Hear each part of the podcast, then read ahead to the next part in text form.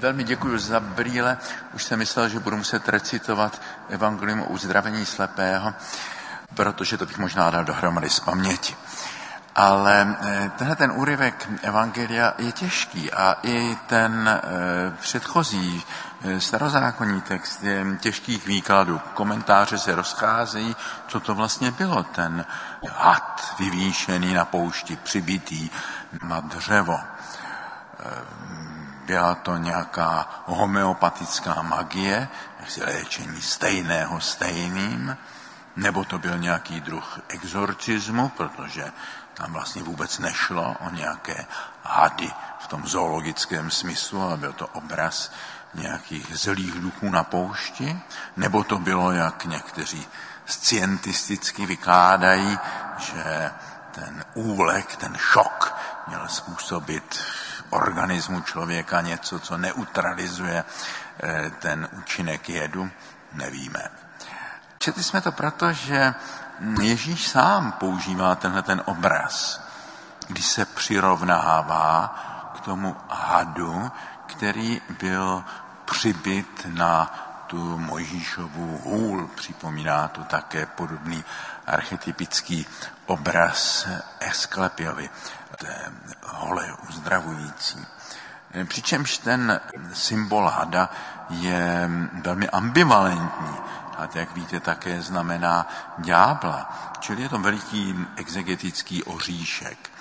Já jsem kdysi, když jsem o tom přemýšlel, tak mě napadla taková trošku hlubně psychologická verze eh, toho výkladu, eh, že tam jde vlastně o projekce a že i Ježíš na kříži je ten, do kterého ti lidé si vlastně projikovali všechny ty své stíny. A to se často stává, že v těch vzájemných vztazích si na druhé projikujeme naše stíny. To, když někdo nás velice popuzuje, dráždí, vlastně nám nic neudělal, tak říká hlubiná psychologie, zamysli se, jestli ti ten člověk nenastavuje zrcadlo. Jestli to, co tě na něm dráždí, nejsou vlastně tvé vlastní rysy, které si nejsi schopen a ochoten přiznat a promítáš si to na toho druhého.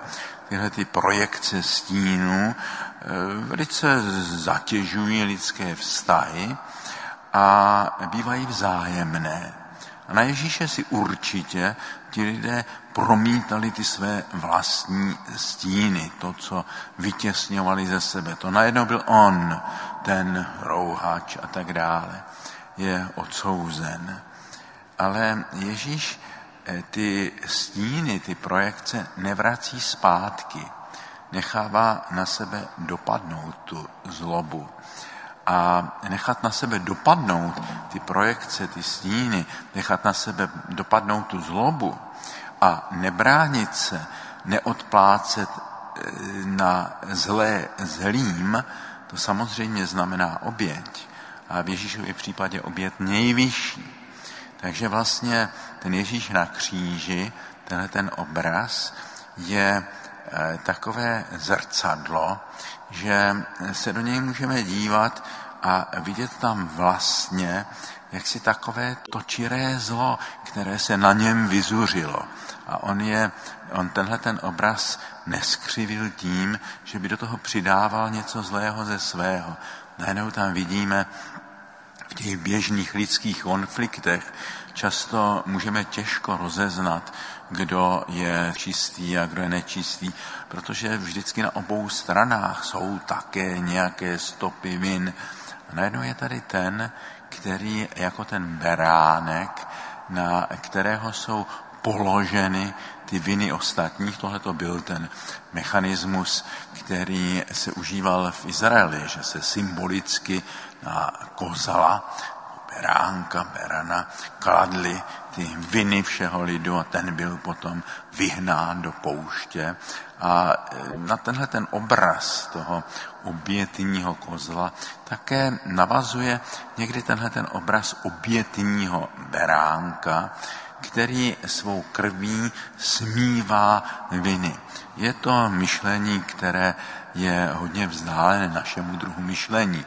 Je tam hodně toho archaického, magického a to není způsob, kterým pravidla my se díváme na realitu a je třeba vždycky určitého uvedení do těchto obrazů, toho, co se odehrává vlastně v těch prastarých rýtech. A takže to mm, jak si vyžaduje zamyšlení a vždycky tam nad tím otazník, jestli jsme tomu dobře porozuměli. Ale Ježíš na kříži, to je ten obraz, který nám předkládá tento čas. Už poté tou pátou nedělí postní nedělí, kterou jsme právě prošli, začíná ta doba utrpení, o kterých se zpívají určité texty, eh, breviáři, čili je to eh, jakési to poslední stádium postní doby. Eh, byla to doba, kdy se zakrývaly kříže a zakrývaly se oltářní obrazy, aby člověka nic nerozptilovalo, protože to už je ta doba, tento poslední týden a pak svatý týden, kdy jsme soustředěni na ten symbol kříže, abychom spíše hledali ty kříže v našich životech, nejenom ty kříže na zdi.